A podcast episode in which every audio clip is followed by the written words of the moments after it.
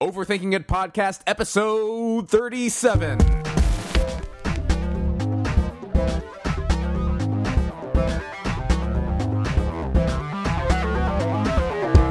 Listeners. Welcome to the Overthinking It podcast. This is the podcast of the website that subjects the popular culture to a level of scrutiny it probably doesn't deserve.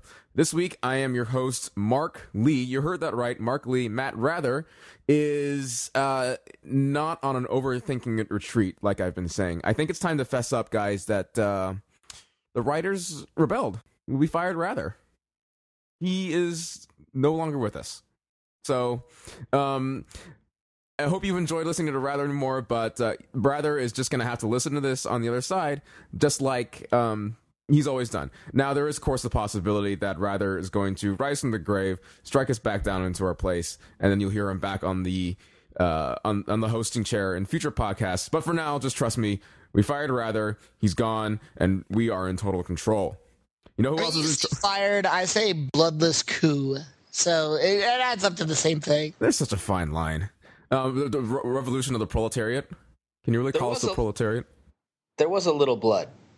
Let's be honest. Yeah, I mean, well, no, when I say bloodless, I mean that we cleaned up all the blood and that it came out of of the you know the clothes, so that like you know the end product was basically bloodless. But I mean, at the time there was blood. Yeah. Yeah. Well, even when you wash out the blood, I mean, it's got to go somewhere, right? Conservation of mass matter and everything. I suppose you know, but I always I always wondered about that when people are like, "Oh, we have to conserve water." Where's all the water going? You know, It it's goes to the water somewhere. filtration plant, and then it gets filtered, and then the waste goes somewhere, and then do the clean really water goes back into the We system. really have to conserve water because it's not like it's escaping. you know, it's yeah. it's somewhere. Well, we can we can discuss water on, on a perhaps a future podcast, but what you're hearing now is our overthinking of panelists uh, from New York, New York, Mr. Matthew Belinkie. How are you doing? I'm doing okay. And here's another question: What about when the economy goes bad? Somebody, somebody's got all the money, right? It's not like all the money like burned up in a big bonfire that the Joker said on the pier. You it's, know, well, I mean, it's kind of like Bernie Madoff, right? I mean, like he spent it on a lot of stuff. He's got some fungible assets which are being reacquisitioned, but it's only a small fraction. What they what they're able to kind of reacquire of his wealth is only a small fraction of what he took from investors. But like, look, I'm I'm I'm just a simple. I'm a caveman. I fell into some ice. It got thawed out ten thousand years later. I don't know much of this crazy, crazy world. But if like we're all poorer, doesn't that mean that there have to be an equal number of people somewhere else that are now richer? When you put No, it, because our, our economy is based on a zero sum game, and I don't mean that in the sense of like uh, game theory, but actually we're just we're we're working quickly towards a zero sum of our economy. That's depressing. So those cheery thoughts are coming from Washington D.C. in the form of Josh McNeil. How you doing, Josh? I'm really depressed, Mark. I knew that. Well, we're going to get back to the economy in a second, but before we do so, um, I wanted to give Watchmen its final uh, overthinking on the podcast. There's maybe a couple more articles coming out on the website, but um, we talked about Watch- Watchmen for I think the entirety of two podcasts in a row. So, uh, podcast listeners who are tired of Watchmen, and I completely understand that, you just have to bear with us for a little bit more of overthinking on this, uh, the first big movies of 2009, and then we're going to move on with our lives onto bigger and more important things. But um, to just recap the most latest in Watchmen news, um, its box office for the second weekend tanked by about two thirds. I think people are already started talking about it as a disappointment. And kind of anticipation of this, the screenwriter David Hayter um, essentially sent out a letter pleading to the fanboys, please come out and see this movie again to save it from financial ruin. Because if you don't, then they're not going to um, the studio, big studios are going to be afraid to make these kinds of movies, um, movies that make you with balls and brains, as he puts it. Um, that the studios aren't going to want to make these kind of movies again um, because of its poor financial performance. So, with all that kind of uh, you know Watchmen fading off the map kind of stuff, I want to ask the panelists final thoughts on the Watchmen, on its on its uh, critical reception, on the fan reception, bad word of mouth, all these different things. Um, and first to Matthew Blinky. It seems like an amazing thing for for David Hayter to say. I mean, first of all, because he's saying, I mean, he's basically coming out and being like, my movie is so visionary and so much better than anything else that Hollywood normally makes that like you all have a duty to support it so that people continue to make work as brilliant as what I've done. But but it's also I think the more egotistical thing is him almost assuming that he has the power through his words alone to single-handedly boost the box office by requesting that it be boosted. You know, I mean, like, like just by, by feeling that he can make any difference by telling the internet community to go in and put more money into the movie that they weren't Yes. otherwise going to put Right. into it. All the I mean, fanboys that- go out see it again. Like, like an, an incredibly egotistical thing to think. I would, I would, I would agree with you. Um, the other, the other thought I had on this was essentially that um, if you're depending on on the fanboys to go out and see it a second and third time to keep the movie afloat, you're completely missing the point of making a movie, which is that you know you don't make a movie for 20 people to see 40 billion times. You make a movie for a lot of people to see once, maybe twice if they super super loved it. So Yeah, I mean, David in a- in a Hayter, hate to say it, asking but people to cheat. He's asking, you know, the, the movie's been issued. If people want to go see it, they're going to go see it. If people want to go see it again, they'll see it again. He's asking people to go see it, even if they don't want to see it, in order to like trick other people into thinking it's more popular than it really is. it's, uh, if you take it that that to that It's a extreme, really absolutely. bizarre thing to ask. By the way, I don't know if everyone knows D- David Hayter is sort of an interesting Hollywood character who has two very successful, mutually exclusive careers. Um, he he has limited credits as a screenwriter. He wrote his very first credit was he wrote X Men. He's the sole credited writer on the X Men, which I think we all Oh liked. wow. Um, but then the, his next credit was um, uh, as the co-writer of the Scorpion King, which nobody liked. But then he was also a co-writer the next year on X Men Two, which you know was even better than X Men. So sort of a mixed bag. Then Watchmen is his first project that um, you know he's credited as a writer since X Men Two. Um, so I mean, certainly like a spotty record as a screenwriter, but he is also the the voice. Uh, speaking of the internet fanboys, he is the voice of uh, Solid Snake in the Metal Gear Solid series. So maybe he should have used his Solid Snake persona to tell all the fanboys to go out and see Watchmen. That might have been more effective. Solid Snake I says, I don't know. It's it's interesting because like you usually don't think of like screenwriters as being very like intimidating people, but and, and my limited familiarity with you know the the Metal Gear games, you know, Solid Snake is kind of like a very grizzled, um, you know, almost like a, a Clint Eastwood type character. So if he, if he, uh, you know, I almost feel like he should have like gone on the internet wearing like an eye patch and like some sort of skin tight camouflage suit, and like commanded, you know, all those who care for liberty and freedom. does, Solid, does Solid Snake give inspirational speeches like that? I don't know. I, I feel like Solid Snake is not so much a speechifier as like a like a uh, a guy who hides under cardboard boxes. Yeah. You know, he's if anything, he does the opposite of speeches, which is that he sneaks Yeah. from place to Yeah. place. You, you know who you know who does the opposite of inspirational speeches in video in the video game context is the char- the ma- the protagonist from Half Life, Gordon Freeman, who literally has no lines of dialogue, even though people uh, non-player characters are interacting with Gordon Freeman constantly. That that actually is an interesting uh, comparison because he he does become an inspirational character. Yeah, he I- does. I, I played like Half Life Two, and he sort of becomes a sort of you know like people people uh, try to help him and rally to him and like look to him as like their only hope, even though he never says anything, and all he pretty much does is like shoot people. Yeah. Pretty much. Um, my last thought, kind of on Watchmen, is that um, I've you know twittered and commented about this in general. Is that I liked it, um, but in further reflection, I've decided it wasn't a good movie. And in addition to that, I will say also this: um, it was successful in an adaptation in that it got a tremendous amount of the movie of the graphic novel into uh, onto the screen. But at the end of the day, it was a failure in an adaptation in that it was undone by the graphic novel structure and the pacing of the graphic novel, which made the pacing of the movie bad, slow, and not enjoyable to people who just didn't already, you know, who weren't already clued in on the graphic novel. That's my those are my last thoughts on on Watchmen. Uh, Josh or Matt, any thoughts on that? Well, I, I come not to praise Watchmen, but to bury it. well the, said. I I'm gonna kind of disagree with you on that. I thought it was actually a, a pretty solid movie, and it was it was long and it was complex. And if you compare it not to other superhero movies, but to other kind of like three hour multi-character films. I'm thinking of things like Magnolia um, is the first one that comes to mind for some reason.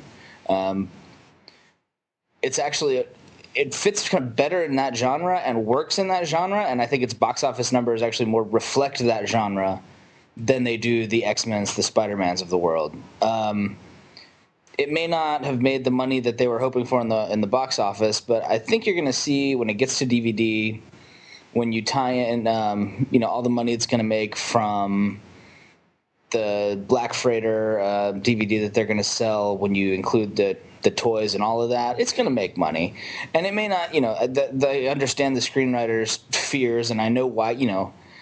I kind of also disagree that it was arrogant of him to do this. I mean, it was his creation, and if if if we'd all made a piece of art, we would do everything we could to make it as successful as possible. I, I don't really blame him for that. Um, so I think ultimately, I don't think it will be seen as a failure. I think it will be a sort of mid-range hit. It's not going to it's not to make it harder for them to make these movies, but it's not going to make it easier either. I think what it is going to make it um, harder to do, or rather, that screenwriters will need to try harder at, is when in at, at adapting something like this to give it a wider appeal and that's um not to but, say i mean like, that's exactly what you you didn't want right? I mean like like would you really feel better now if they had somehow tarted up watchmen to make it more of like a feel good uh rock'em sock'em superhero no movie? no that's not that's not what I, what I mean by like making giving it a wider appeal. It's not supposed to you know like the good guys are supposed to win at the end of the day. I mean certainly that is you know that in, in and of itself the fact that the movie the ending is dark and and super depressing um that is a departure from the regular knock knock him drop him superhero movie. But um, just the feeling that i got from the whole thing that it was just constructed for people um, who were for, who first for the people who knew the story already that that was a mistake. I mean, I, I, think that a lot of I've read a lot of different reviews on this, and that some people say that they did an amazingly good job of setting it up for people who weren't um, familiar with the story already. But um, you know, I can't point to anything specifically how they could have made this more accessible. But I thought, just thought it wasn't accessible. Yeah, I mean, I completely agree with Josh. Where it's like, Watchmen is only a, a disappointment if you expected it to to do the kind of business that you know, like a, a, generic Hollywood superhero movie did, but it, it, it's never. I don't think anyone who read Watchmen and then imagined it becoming a movie thought that it was going to have that kind of pop appeal. I mean, it's it's it's an indie comic book, and it's it really is more of an indie movie. And and if you ask me, the the numbers seem about right. Where it's like it had a big opening business because all the people. It was like 20 years of pent up demand to see it. You know, all came out in the first weekend, and then I I don't think it's ever going to be the kind of mainstream movie that like X Men was, and nor should it. Hold on a second. Hold on a second. A few things. First of all, that um, I think the people who put this movie together and spent 130 million dollars on the budget, maybe including or not including the massive, massive publicity and marketing budget, I think they were expecting huge returns on it. No, I, I, think they were, and I think I think that's the the puzzling thing. It's not so much discussing like why Watchmen didn't make more money. I think we should be discussing why they thought that Watchmen was gonna like have you know like like make 150 million dollars in its first two weeks of release. So that may have been absolutely a, an incorrect uh, assumption on the parts of, I guess, what Warner Brothers and Paramount. But I want to get back to you mentioned you used an interesting word there to describe uh, the graphic novel and the movie as indie, independent. Somehow, like you know. Yeah, well, I, mean, I think I think they they uh, Josh, what's the what's the label on the comic book? Is it Vertigo or? I think it's it was pre Vertigo. I think it's just DC. Go find my copy. Oh, so, all right, so it, so it was. I mean, so technically, it's not an indie comic book. It's from one of the majors. But you're using indie kind of in the like the, the royal indie, the royal we, the war, the royal indie. It's it's I mean, it's produced I, by a major thing, but it has an indie feel. Yeah, I'd, I'd, certainly say that it has an indie. I, I, I would say that like you know when the when the Watchmen comic book came out, I don't think the the people who published it expected it to do the kind of numbers that like Superman does. I think they thought that it was going to be for like a niche audience of people that like sort of like brainy comic books, you know. And it, it was never supposed to be like you know a big pop spectacular.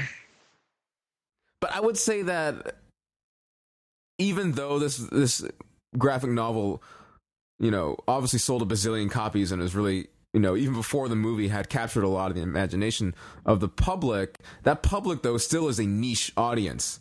It's just that that niche audience happens to be pretty big, the geek niche audience. And then at the end of the day, the people that are going to come out to see uh, that movie designed for that geek uh, niche audience is not going to produce the massive box office numbers that you would have seen from something like The Dark Knight or Spider Man. And if the movie What theaters is- thought that it would have, then I think that might have been their mistake. What did The Dark Knight make? Oh, in total, Yeah. it was it was uh, over over 500, I think, domestic. Wow. I mean, it was it, for a while. People were thinking it could give Titanic a run for its money. It didn't quite get up there, which is really amazing if you think about it. It's been more than ten years since Titanic, and in non-adjusted dollars, it's still. If you adjust the if you adjust the dollars, it seems even more amazing an achievement. It would probably be up above eight hundred million in today's dollars. Well, going back to Titanic, um, I'm remembering um, females of a certain demographic who really went out to see that one multiple, multiple times. My high school girlfriend and I had to go see it multiple, multiple, multiple Can, times. can you quantify that? Three times? I think four. That's intense. It was like half a day of my life spent watching that movie, and I, it, I actually think it's a pretty well done movie. But still, By the way, uh, Josh, the the the figure is uh, five hundred and thirty-three million dollars domestic. okay, well, Knight. even that, even that. So that's that's roughly sixty million people then who saw it. There was sixty million tickets sold, ballpark. So that's one. What's that? One fifth yeah. of the U.S. population. Um, assume that a lot of people saw it twice. Right. Maybe it's down to like a sixth of the U.S. population. So even that's kind of a niche. I mean, there's nothing that appeals to everyone, right? Even the like among the most popular movies ever made only caught a sixth of the population. So, but roughly about 10 million people then saw Watchmen. That's you know, I don't know if you call that a niche. Maybe you do. I mean, I think that's- Watchmen, in a way, may have overperformed because I think they they advertised it so much. In a way, I think a bunch of people went to the theater uh, expecting it to be a generic superhero movie, and and were sort of like surprised and horrified that it was this sort of um, very dark meandering um, musing on you know what it is to be a superhero and the limits of that kind of hero heroism you know, I mean, like like before it came out, I remember talking on the on the podcast about whether the advertising campaign was misleading, which was these sort of very heroic these heroes in these sort of like power pose in it. You know, and it and it looked, you know, just like you know, like an Iron Man poster where you know Iron Man is just looking cool in his costume. And I don't know what what uh, an Alan Moore designed Watchmen poster would be, but it would probably have been more of just sort of like this this image of like a dirty, you know, rain-swept sweet street, you know, with like blood in the gutters, or I don't know, just some something that like you know conjures this sort of foreboding without without making it seem like this is a this is a story about like people who kick ass because that's not what really what it's about. Sure, and I think that's you know when people talk about the bad word of mouth, which I don't I think I don't think anybody can you know truly quantify or prove beyond a doubt that the movie is getting bad word of mouth. But I think the reasoning behind that is yes, people went into it thinking that it was going to be a typical superhero movie, were totally perplexed and perhaps even bored by it, and um, you know have told everyone else that they didn't like it, that they didn't get it, and so no one's going to see it anymore. There's little to hang your hat. I mean, it, it's like if you don't love the story, what do you come out feeling like? Oh, there's this like really amazing scene in Watchmen where I mean, I, I hate to be down on it because the thing is like you know I. I like I like Watchmen. I didn't love it, but it doesn't have these big set pieces that that maybe lead to good word of mouth. It's sort of like I mean, in a in a way, now that you throw it out there, Magnolia is kind of like a good comparison, where it's like it's this sort of interesting tapestry um, that like you know it, it it works. It does sort of conjure something, but it's it's um, it's Your it's, ultimate, it's- your ultimate takeaway is what the fuck was up with the frogs? Yeah, and it, and it's sort of like sort of like both with Magnolia and Watchmen. Maybe it's difficult to find like one moment to cheer for. Where it's like you think about Iron Man and like you know you could be like the guy puts on a suit and flies. He goes. There's a lot of there's a lot of Well, moments to pleasing cheer for.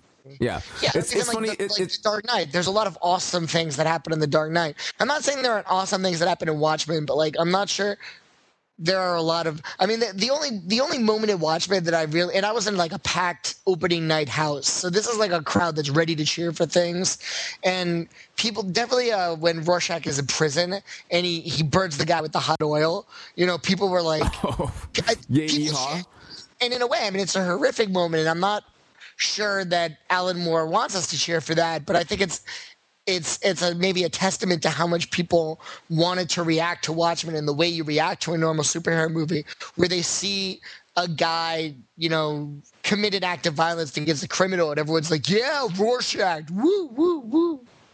Oof. You know, even though that that's not that's not necessarily. I don't. I don't know. I mean, you know, I think. I think. I think you're really hitting on on that right there. It Yeah. really is missing those raw raw moments because they're just not there. They're not in the story. Now, just No, one quick aside. It's, just- funny you mentioned it's a story about how like you know that that maybe traditional heroes are are are not up to the challenges of like you know the real problems that face the world. Agreed. Now, just a quick aside. It's funny you mentioned you're mentioning Magnolia because that is the one movie that I've walked out of. To be fair, I w- got into it for free because a friend of mine was working in a movie theater. Um, so it's not like I had you know put money up for it. But about a third of the way through, I was like, I, I'm wasting my time here. I'm leaving. That's just because Aimee Mann killed your puppy when you were seven. How did you know? And why did you have to bring that up on the Have you not- podcast? Mark, have you not seen it since? No, I never made it through the whole thing. I mean, I, I, I, honestly, it's I really like it. You know, it's not. Uh, I, I'd I would yeah, I'd be willing to give it a it's second one of my chance. favorite Paul Thomas Anderson movies. I, I'd watch, you know, There Will Be Blood and and Boogie Nights before I watch that again. But I mean, you know, I thought I thought it was a very interesting film with some great. I mean, it's got a fantastic cast. Tom Cruise. You know, I think it's one of one of the more. Even if you're not a fan of Tom Cruise, it's hard not to like Tom Cruise in that movie. But I'm sure there will be people in the comments who don't. yeah. Now, who? Now, that's maybe that would have helped Watchmen if they'd put Tom Cruise in it. Well, probably not actually. Who- I don't know. I mean, it, depends. After post uh, Tropic Thunder, is Tom Cruise? You know, are people ready to like him again?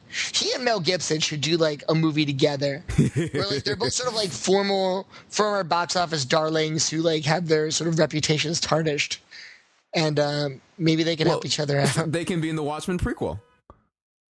Have people been talking about this? God, I hope not. No, that, I mean, I, I, I highly doubt. I mean, if there were there was such a small chance of that happening before, you know, Watchmen's money or lack thereof start returns started to come in, and now its box office performance is virtually guaranteeing that there will not be. So maybe in that respect, that it's a success. It's guaranteed Yeah. that no one's going to try to cash in with a crappy sequel or prequel. Did Yeah, you guys did you guys see the Saturday morning cartoon? Oh yeah, Yeah, I mean that that really it was a success in that it wasn't that. that the movie was not that. Yeah, just to wrap up. That was how it was successful. Was not being that. It's so it was a very it was a very costly success. I guess is, is what we're is what we're getting at. Um, So was World War II. Any other final thoughts on Watchmen before we uh, before we bury it? I, I I don't know. I mean, I think uh, maybe people, because of the success of 300, you know, the the director's previous movie, thought that Watchmen would do that kind of business. But 300 is a lot. It's a lot. I, I, maybe easier to sell. It's a simpler Certainly. story. You get back to the That, you know- story, right? Yeah, the victory, Yeah, it's, a- it's a something simpler to story for. with like you know that that that leaves you you know feeling pumped. I I still think like you know 300 is like you know every high school football team in the country will like you know get together to watch that movie from like you know for the next 20 years. So, what happens when a high school football team gets together to watch the Watchmen before a big game? I don't- I think they just don't even bother playing 'cause they're like, what's the point? Maybe does it justify like uh, cheating or doing something horrific to the opposing team for the for the for the good of, of their team and their fans? Nothing good. It's definitely not a not not a movie that that makes uh, physical violence seem like like you know the the way to I don't know. I mean, I, I I feel a little bit bad for David Hayter and um, you know the, the that his his friends who made the movie because I feel like they they did a very difficult job and did it well. But I also feel that like you know It wasn't I don't enough, necessarily maybe. feel like I don't necessarily feel like Watchmen got a raw deal with the money it's made. I don't feel like it's there's some movies that come out and you feel sad they didn't make more movie. Like for instance, and I know this is out of left field, uh, the Chronicles of Riddick. I was very disappointed. I wanted that to make a lot of money because I wanted to see the Chronicles of Riddick too. Like the, or perhaps the annals, the, the annals of Riddick. Well, they made the Not annals the of Riddick too, not but the annals of Riddick. I repeat, not the Riddick. Um, and you know, but but this is one of those movies that I feel like you know the American public was unjust to it by not patronizing it more. there you have it. So, uh, the Watchmen and Chronicles of Riddick, two of a kind. You heard it here on Over the Overthinking It podcast. Uh, moving on to uh, kind of the other big news in the popular culture this week is the the epic showdown, the clash of titans, if you were, between Jim Cramer, the host of CNBC's Mad Money show, and Jon Stewart on the Daily Show. Now, to give the the listeners a little bit of background, in case uh, you were say living under a rock and not reading the internets and the twitters this week. Um, the Daily Show started to basically beat up on CNBC because uh, one of the CNBC personalities was supposed to show up on the show, canceled at the last minute, and then the Daily Show basically, my understanding of it is that they took that opportunity to start running with um, the the CNBC bashing and calling them out for being essentially complicit and asleep at the at the wheel during the financial bubble of the 2000s, um, right up until the crash. Um, so this all culminated with uh, with Jim Cramer showing up as a guest on Jon Stewart's show, and not surprisingly, Jon Stewart just wiped the floor with Jim Cramer. Um, no big surprises there, but there's been a lot of talk um, on the interwebs about the appropriateness of it, the kind of the strangeness of Jon Stewart getting all preachy and serious when you know, and as he will certainly, Jon Stewart himself will acknowledge that he, at the end of the day, is a comedian on a channel that is Comedy Central. So I wanted to open this up to the panel, what they thought about the the, the Cramer versus Stewart interview, and maybe the Daily Show's relevance in the news and the popular culture these days in general. What does Well, the the- panel think? The first piece that Stewart did on on CNBC and just kind of comparing what you know how they had completely missed every signal of the of the financial meltdown and how they had essentially pushed the American people into a lot of really bad decisions was one of the best sort of examples of montage that that they've ever done which is i think really high praise Is that the one? Uh, just to jump in quick, quick, Josh. That's the one where at the end where they were interviewing one of the guys who was eventually exposed for doing a Ponzi scheme, and the, essentially the interview is, "How does it feel to be a billionaire?" And the, Yeah. and the guy says, "It feels pretty good." That's the one. yeah That was pretty devastating. It's it's just it's brilliant. Go YouTube it. It's it's pretty short. I think it's three or four minutes, and it's just it's really a fantastic critique of the media as a whole, um, specifically the business media, and specifically on this issue. But I think it's something you know it's something I would like every anybody connected with the media to go watch and you know ensure that they are not one day the subject of such an expose. Um, kind of what happened after was really interesting. The the fact that CNBC chose to defend itself was, I think, an Very awkwardly, by the way. very way. awkwardly, but just the choice to do it was was odd. Because in many Yeah. cases, because they could have let it die. They could have ignored it, and it would have been one night on the Daily Show. And as popular and as powerful as the Daily Show is, that's still a very small percentage of the people that would have watched it. But by responding to it, they just made the story so huge that I don't know. I haven't seen the ratings, but I'm sure that the ratings for Cramer on that on the show were just, you know, were staggering for the Daily Show. But then, seemed- if you want to be cynical, what do you think the ratings for Cramer on Cramer were like last week? Yeah, there's that. You know that, that like you know some people would say you know there's no such thing as bad publicity. Maybe if the Daily Show attacks you, instead of ignoring it, letting it pass, you take on the Daily Show, even if you think you're going to lose, because like taking on the Daily Show and losing still means that like the blogosphere is talking about you nonstop. Um, now, but, but of course, the flip side of that is you look at what happened to Crossfire. Um, you Yeah. know where where Stewart went on on Crossfire, um, basically said that he hates Crossfire, and I'm sort of wondering, you, you know, he's widely credited as like single handedly getting the show canceled.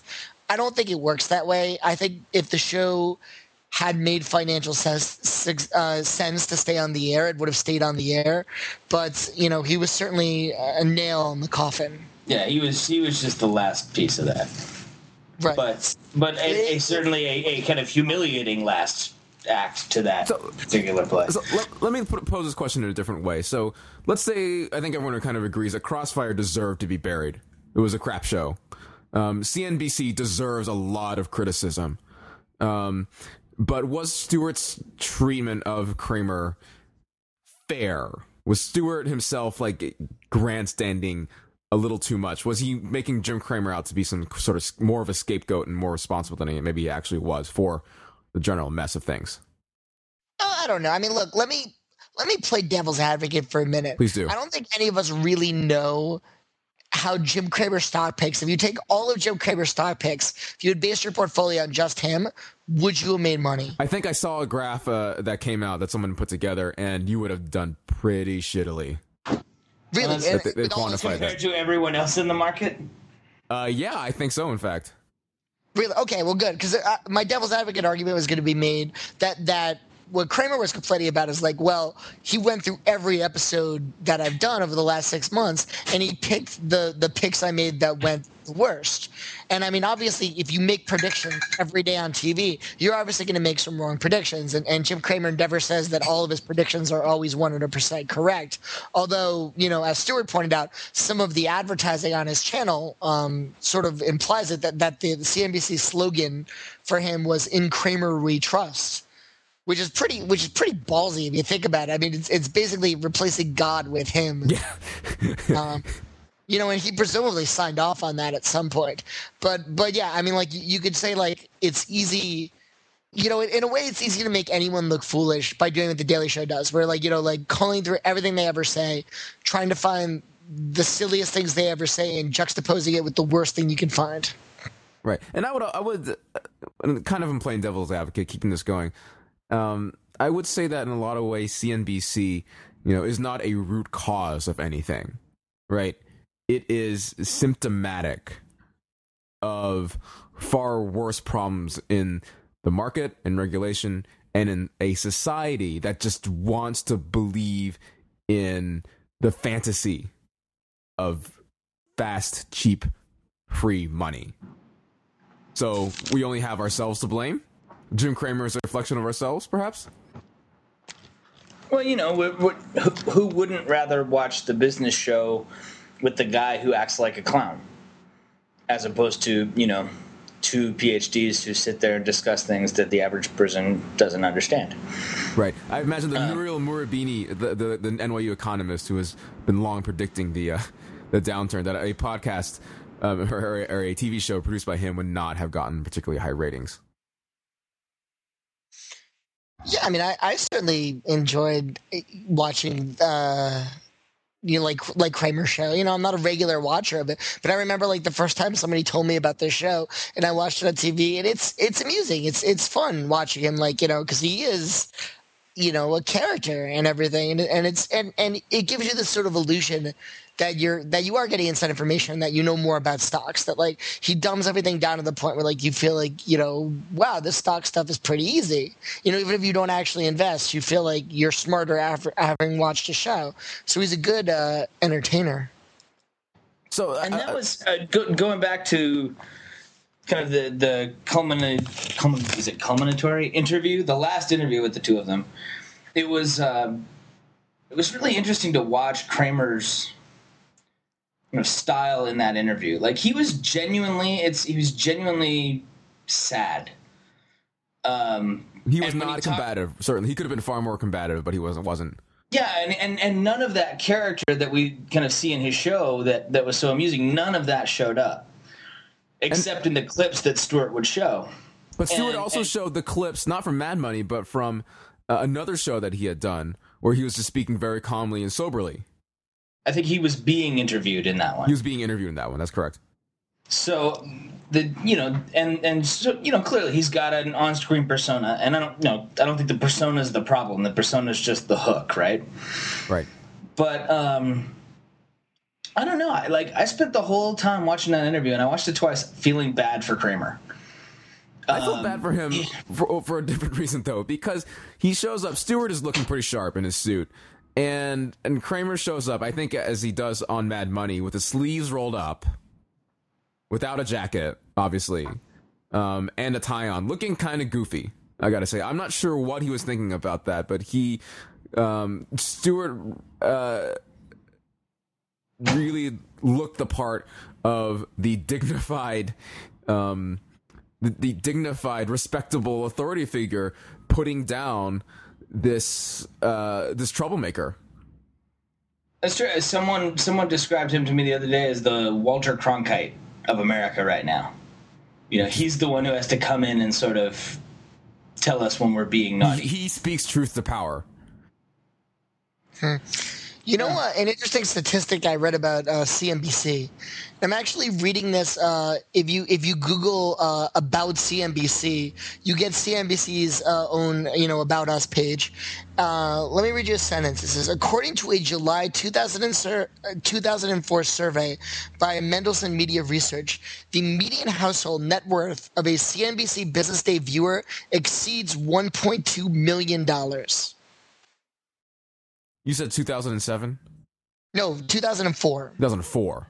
So according, uh, you know, I, I don't know exactly what that means. The the CNBC Business Day viewer, but and and and in a way, it seems like an unbelievable statistic. But they're saying that the average person who is viewing CNBC during the day is worth more than 1.2 million. It makes more than 1.2 million dollars a year.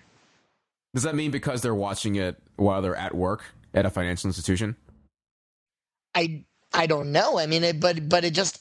I mean, I think the the fact that they're bragging about that maybe says something about who the CNBC viewer is, or, or who they're um who they're looking out for or speaking to. That like it's supposed to.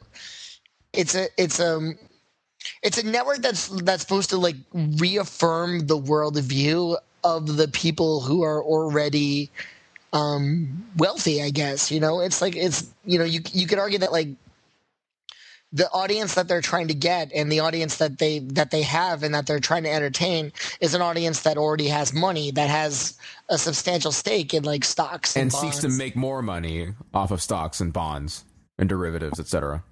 I, su- I suppose so that in, in a way it's it's it seems like an unbelievable statistic though that like it's it's hard to believe that any network has a viewership with the medium net 1.2 maybe it's like bill gates loves cnbc and his net worth alone pulls that average so high Well, up well, well to, to, if you're talking about MSNBC, he ha- he owns half of it. Yeah. If you're I talking about if you're talking about median though, this. then uh, you know average. If you do an average income, then yes, he would skew it way in the other direction. But a median, he's only a single point. Um, You're right, For which you're to right. determine Median- the the, the, it, the so- median point. I mean you know i'm reading right off the cnbc page so I don't, I don't know what it means, but it seems somehow significant to talk about like what, what when when Stewart is taking on CNBC, what CNBC is, and who their their audience is. Sure. So I, I guess kind of if you follow that logic, then um, you would say that CNBC right is making TV for rich people. Um, Yeah. And if they had gone the route of you know trying to do hard hitting investigating journalism about the um, you know about how all this all this this uh, wealth building is just a bubble that its rich audience that is you know working in finance wouldn't want to see that and they would start they would stop watching Right, or, or or if they got in the habit of grilling CEOs on their show, having CEOs on the show and asking them really hard questions. well the CEOs would stop showing up on the show. Yeah, is that or or or in a, in a broader sense, the people with money will feel that CNBC is not on their side. That that CNBC their whole business model is based on uh, being a friend to the investor and a friend to Wall Street. Right. The, the, you know, there's this the, the local TV station is Fox Five on your side, right? And no, CNBC never says CNBC on your side, right? Whereas a local news Right. station will, you know, try to speak truth to power and uncover, um, you know the, the types of abuses that uh, the the common person will appreciate to see. But CNBC has never been about that at all. Right. I mean, CNBC, you know, in a broad sense, is supposed to be financial journalism. They're supposed to ask the hard questions and, and look inside the numbers and to figure out what companies are cooking their books and everything. But, you know, if you read the About Us page, you know, which is I, would guess that the, the whole existence of this page, which we should probably include a link to in the in the you know the the posts of this podcast, uh, is probably for the benefit of advertisers to to you know so they could figure out what CNBC is and who they're talking to, and um, it seems that like you know they're they're they're not um, they're they're they're talking about the the people who already have the money. So, in a way, it's financial journalism for people who have a stake in the status quo. Agreed. Yeah. And that's kind of scary. I highly well, doubt. also, Sorry, go ahead. They also run into the same problem that, say, political reporters and, and, and networks that cover politics do, which is that you know you have to sort of maintain relationships with the people who are at the top, or they're not going to let you cover them. You know, th- Yeah. they, they their control. They give you access in return for positive coverage. See now, you, it's you- not- Yeah. That, that's it's not a quid, it's not a quid pro quo necessarily, but like you just you you know you can't burn someone every day and then expect them to give you the inside scoop on something. right. So, Josh, Right, it's that- interesting when you say CNBC that. is talking to un- unless unless CNBC was the only game in town for financial journalism. If they're interviewing the CEO of a company and they ask a really tough question and the guy, you know, is put on the spot, you know, and that's that's the soundbite that like everyone runs with. That CEO will never be on CNBC again, and that you know hurts CNBC in the long run. Right. So when we're saying this, this all sounds totally reasonable. And the funny thing is, I'm thinking back to the interview, which I just saw before we started this podcast, is that Jim Cramer tried to defend himself by saying pretty much exactly that. Jon Stewart's retort is that basically is that's inexcusable and you should be asking the hard questions. And then the audience, you know, is like, yay, rah, rah, Jon Stewart. And what Well, I I want to get at there is that essentially that, um, you know, so Jon Stewart is a performer as well. He's manipulating his audience and uh, essentially using polemics to to get across his point, which is uh, obscuring perhaps a more nuanced view of what you know of how of the, of the role of, of media and the fine line you have to to to, to stand between um, the, the the tricky balancing game you have to play in between you know asking the hard hitting questions and keeping the access to the people in power. Well, I in, mean, a, look, in a look at perfect number of um, yeah. Sorry, go on. in a, in a perfect world, you'd have media that didn't need profit, right? Right. You'd have media that could go out and say exactly what they wanted to say and and tell the you know unvarnished truth. That's exact. That's that's what we want. That's what would be best for the country. But like any sort of perfect world, it's just not going to happen. Um, so I mean, Stewart's right. I don't argue with him at all. Um, and I think Cramer was just, but Cramer was sort of trying to explain the reality, uh, and that's rarely a popular thing to do. I mean, in, in a way, we're we're all, you know, we're, used to thinking of more media outlets as a positive thing. You know, more choice, more competition, and everything. But in a way, if if you look at Republicans tending to grant the lion's share of their interviews to Fox News, a place where which they perceive as safe, and a place which they perceive as like they're not going to have to be faced with tough questions. Um, you know, wh- whether that's an unfair perception or not, you know, I, I sort of wonder that, like, you look at um, Stewart or Colbert, you know, most Republican politicians are going to be very careful about going on that show unless they feel like it can't be avoided, you know, because they, they just feel like there's there's no upside to it. And, and I wonder if you're facing a future in which, you know, the, the, the politicians will only speak to the media outlets, which sort of like, you know, cater to their part of the political spectrum. Uh, and that's that's the sort of downside. Back in the day when there was just three nightly newscasts, you know, like NBC, ABC, and CBS, you sort of as a politician didn't have the choice of by, boycotting, you know, you know, newscasts or newspapers because you didn't like their politics because there weren't that many games in town. Now you can get away with doing it, and you can you can cherry pick your interviews. So we're, we're creating essentially two competing echo chambers with Fox News and on one side and let's say MSNBC and um, the Daily Show on the other side. Well, yeah, well, I, that's I that's been want... played out perfectly in the Rush Limbaugh story of the last week. Mm-hmm. Um, you know, the on the Republican side and on Rush's radio show himself, the sort of Rush leading the Republican Party thing has been a cheering point. You know, that's been a that's been a really positive story. It's featured prominently on his website. He talks about it every day on his show. Um, and for the hardcore who who like him, that's the story they want to hear. Whereas on MSNBC, you're seeing the videos from labor and from environmental groups talking about, you know, how his sort of control over the Republican policy choices is a bad thing. Um, that that's existed for a while. You are seeing it, I think, increase partly because of the yeah, that's the proliferation of of media availability. It's not just the TV networks; it's online, it's radio, it's it's everywhere. Um, it's and finding that middle has been increasingly pop in, increasingly impossible. Uh, CNN has a bit of a stake to it, but kind of that's that's even sort of an issue by issue thing. Some issues they tend to lean pretty far to the right. Some tend some they tend to lean to the left. But you know, I can't name an impartial source, and I kind of read news for a living. Uh, I can. Overthinking It podcast episode political analysis. I think well, that, that's part of what we do, right? I mean, not to toot our, our own horn too much, but you know, we, we, we bring a high level of scrutiny to popular culture, and one form of which is media and politics, which is essentially what we're doing here, right? And this is not the place where you're going to say, "Oh yeah, you know, Jon Stewart really nailed it with with Cramer," and you know, CNBC is the worst thing ever, blah blah.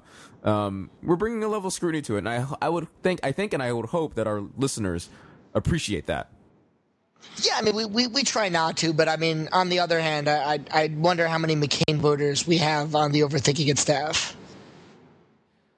And the staff. I voted for McCain, but I live in DC, so I just did it for fun, really. Well, let me bring up. Let me bring up. It's funny you mentioned uh, McNeil, Josh. It's funny you mentioned Rush Limbaugh. I have a, a confession to make. Um, you, you probably tell where this is growing, going. Uh, He's growing your father. Up, that's not true. That's impossible. That's impossible. Mega dittos, dude. Mark, we know. All right, you so you, you, know where this is going, right, Josh? I grew up in Alabama. Alabama, a very conservative place. I used to listen to the Rush Limbaugh show, not ironically. Oh, I, thought, I listen to it all the time because it makes me, you know, angry and work harder. But yeah, it's it's a great show the guy is a fantastic yeah, I, I, listened to it when I was a like dyed in the wool conservative growing up, which I'm definitely not now. Um, I would you know like to consider myself to be a moderate, for whatever, or independent, for whatever the hell that's worth. Probably not a whole lot. Um, but no, I used to listen to it. Um, unironically, thought that he had a lot of great points to make. Um, and the, the, the, to get to the point that we're talking about here is that you know I've come from that sort of uh, environment and background, a very conservative one, and now live and work in a very liberal one, New York City. So, um, if it's possible to try to see both sides of the thing, which is extraordinarily difficult to do, I try to do that. In other words, Republicans Republicans are people too. Anyone back to differ? No, I mean, no, I, I, mean I, think I think you're totally right, and I think that um, I I don't know. I mean, I during the the campaign, uh, Obama actually spent like a whole week on Bill O'Reilly. It was like a five part interview, and I read like a lot of uh, liberal blogs, and a lot of people were very critical of him because they felt that Fox News is a sham news station, and by going on Fox News and by talking to Bill O'Reilly, you legitimize him. Um, but I thought it was it was pretty nice because if if it becomes a case where no liberal politician will ever go on Fox News and you know Sarah Palin will only go on Fox News, then in a way it's like how are you going to I don't know. I guess I want to believe in the possibility that there can still be a place where conservatives and liberals can meet and have respectful discussion, and that it's not that that ideal is not completely off the table. Well, this played out even before that Obama interview when they were planning the debates during the Democratic yes, primary. Yes, that's an excellent point um, you know, the blogosphere essentially won the fight to keep Fox from having a debate in the Democratic primary, and it was too bad. I mean, it was it was two hours where the Democrats could have talked to people who talk straight without any sort of filter to people who don't usually listen to them. What was the logic though? Right. What was the justification? Was that like you know that uh, a Fox that it- News host was going to be like you know ask the Democratic candidates which Al Qaeda personality was their favorite? Um, there was, you know, there was some sort of fear of that. There was basically. I'm trying to remember what they what the. Well, I mean, there were plenty of little little things that happened on Fox News that you could point to as, as as evidence that it's not very biased. I don't know if this was before or after the whole thing, where a Fox News commentator wondered whether Obama's uh, little gesture with his wife was a quote unquote terrorist fist jab. And I mean that, that's just one of like you know I'm sure during the campaign there were whole lists of little things that that Fox News you know anchors said in, in jest off the cuff you know jokingly or not uh, you know that that were sort of along the lines of like oh of course Obama is the root of all evil and won't somebody please shoot him and get this over with Which, to my mind, was the reason that you take seven of your kind of greatest thinkers and speakers and put them on stage for two hours and dominate Fox's airwaves for a night. Yeah, I mean, you know, I think I think you, you may be right. Although at the same time, I remember reading some of these very indignant posts and feeling like you should reward Fox News for uh, attacking and slandering your candidates, you know, 24 hours a day. Both valid points. But when I see, it comes yeah, down exactly. to what I you know. I, get, I see. I see both sides of it, but but at the same time, I'd like. Uh, right now, I agree with you, but I'm not saying that during the campaign I wasn't happy when Fox News lost the debate. Okay, There Let, us a- uh, let's let's take a, a different, uh, slightly different tack on this, um, because I'm sure that the commenters are going to have a lot to say about this. And every time the subject of politics comes up, as we know, you know the debate gets uh, difficult. Um, so I know it's getting this far in the podcast anyway. I've never been as pissed off as I am about what you had to say about Watchmen, Mark. well, I've never been as pissed off about anything as what you had to say about what I had to say about the Watchmen. So there.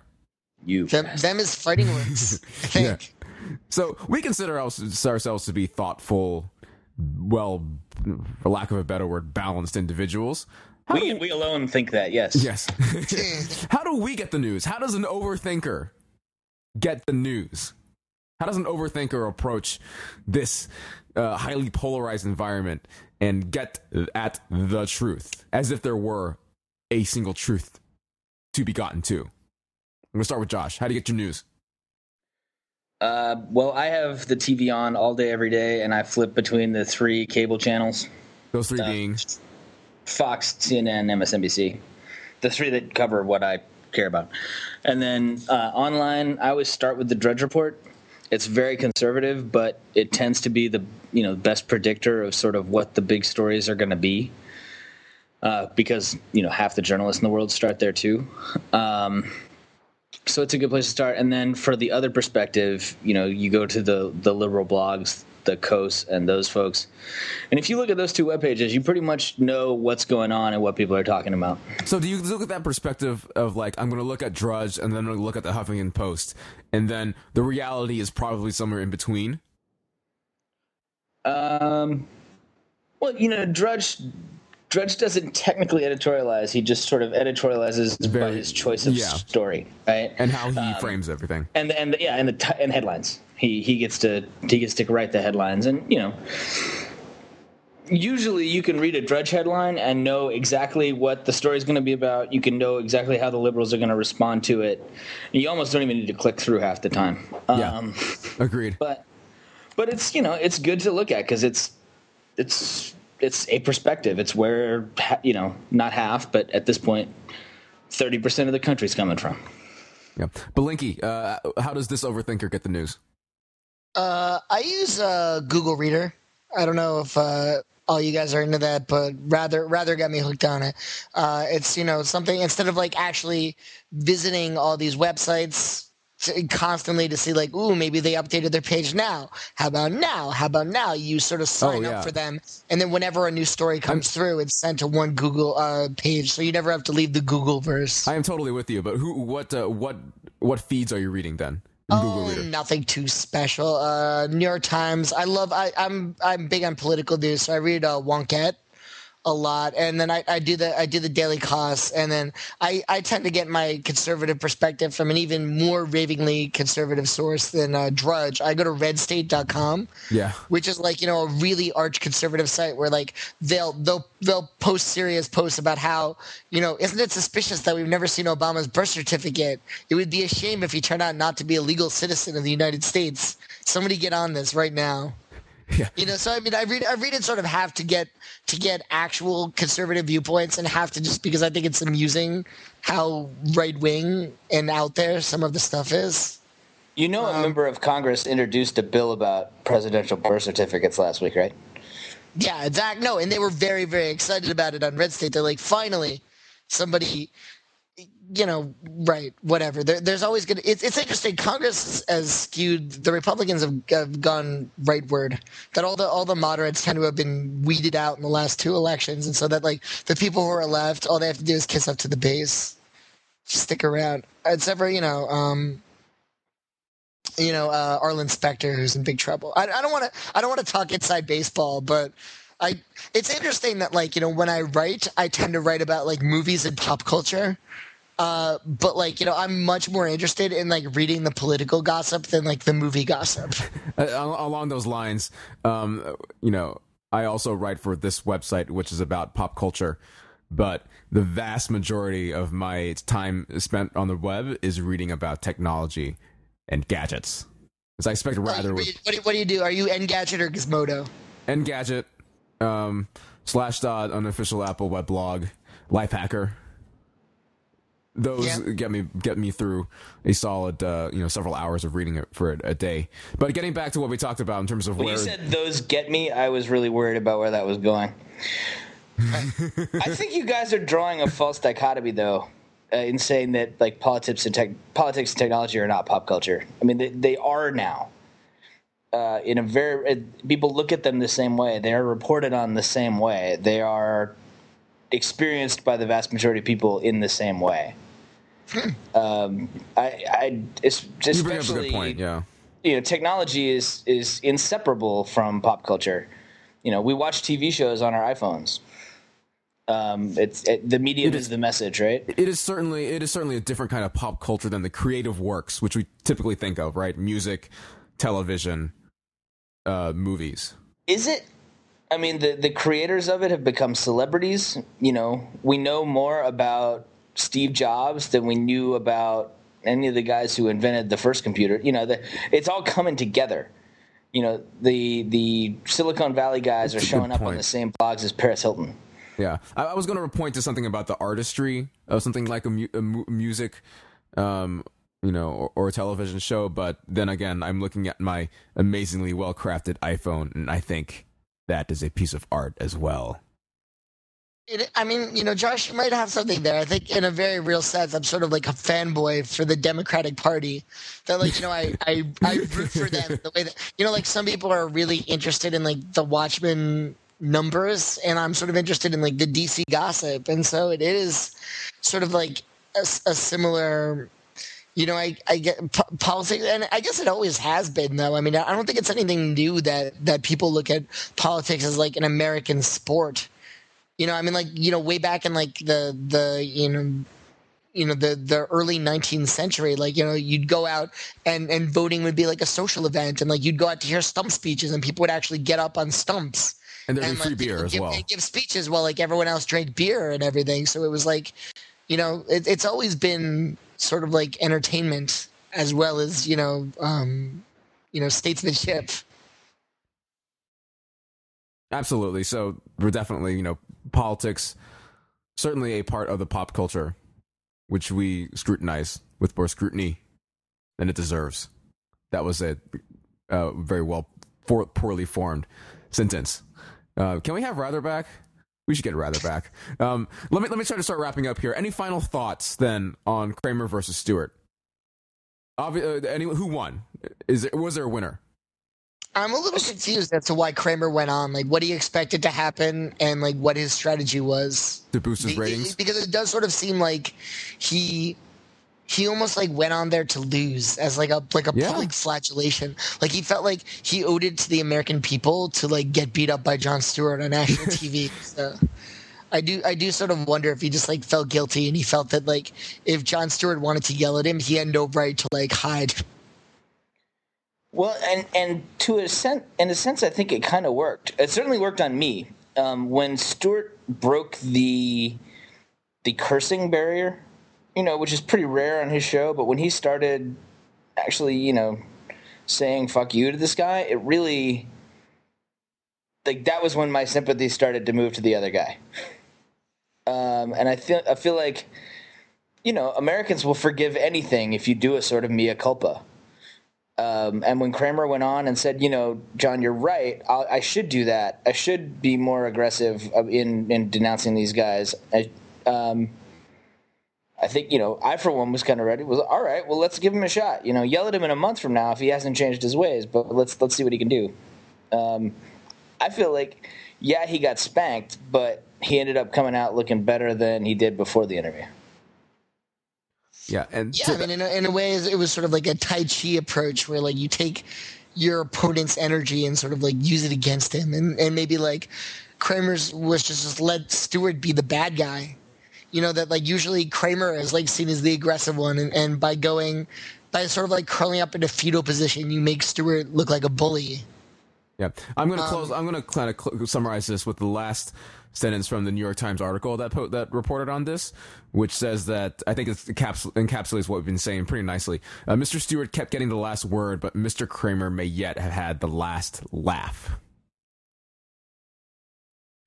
Sounds about right. No, No. I don't necessarily. no, I have the last laugh. And I, I could Damn it. laugh, but I don't want to. I don't want to keep this going. I don't know. It, it remains to be seen whether the Jim Cramers of the world survive this recession. So we'll, you know, check with check with me in a year and let's see how like the Jim Cramer show is doing. okay, well, let's let's uh, check here. That's everybody. I'm writing that on my calendar now. Yeah, put it on put it on your calendar. By the way, happy Ides of March, everybody. Oh, what what do we got to do? What how should we celebrate Ides of March? Should I don't know, we? we should stab stab people or Let's get on it then. Uh, listeners, you've heard your mandate. Uh, get out there and sharpen those knives. Um, before you do so, though, let us know what you think about this podcast. You can, of course, leave a comment uh, on the on the posting on Overthinking It. You can also uh, get in touch with us directly through the communications of technology that we have. You can email us at podcast at overthinkingit.com. You can give us a phone call and leave a voice message in our mailbox at 20 eat log 01. That's 203 285 6401. If you leave a voice message, we will play it back on the air and you will get a small piece of the internet celebrity that we uh, are keepers of and meet out to people who call in to our voice mailbox. So call in. Um, what else you can do is you can rate the podcast on iTunes. That helps other people find it. It uh, incrementally ra- uh, increases its rank and in stature in iTunes as people search for podcasts about overthinking it. And I know there's a bunch out there. Um, something else you can do to help out the podcast is uh, hit that little survey button that's on the homepage right in the podcast section. Um, it's going to help us sell ads, and you know what that means um, that we're going to sell out. And you know that we know that's what you want us to do. And lastly, yes, don't Jon Stewart will yell at us. I can't wait. Definitely in our future. Um, until then, though, keep visiting us on the web at www.overthinkingit.com, the site that subjects the popular culture to a level of scrutiny it probably doesn't deserve.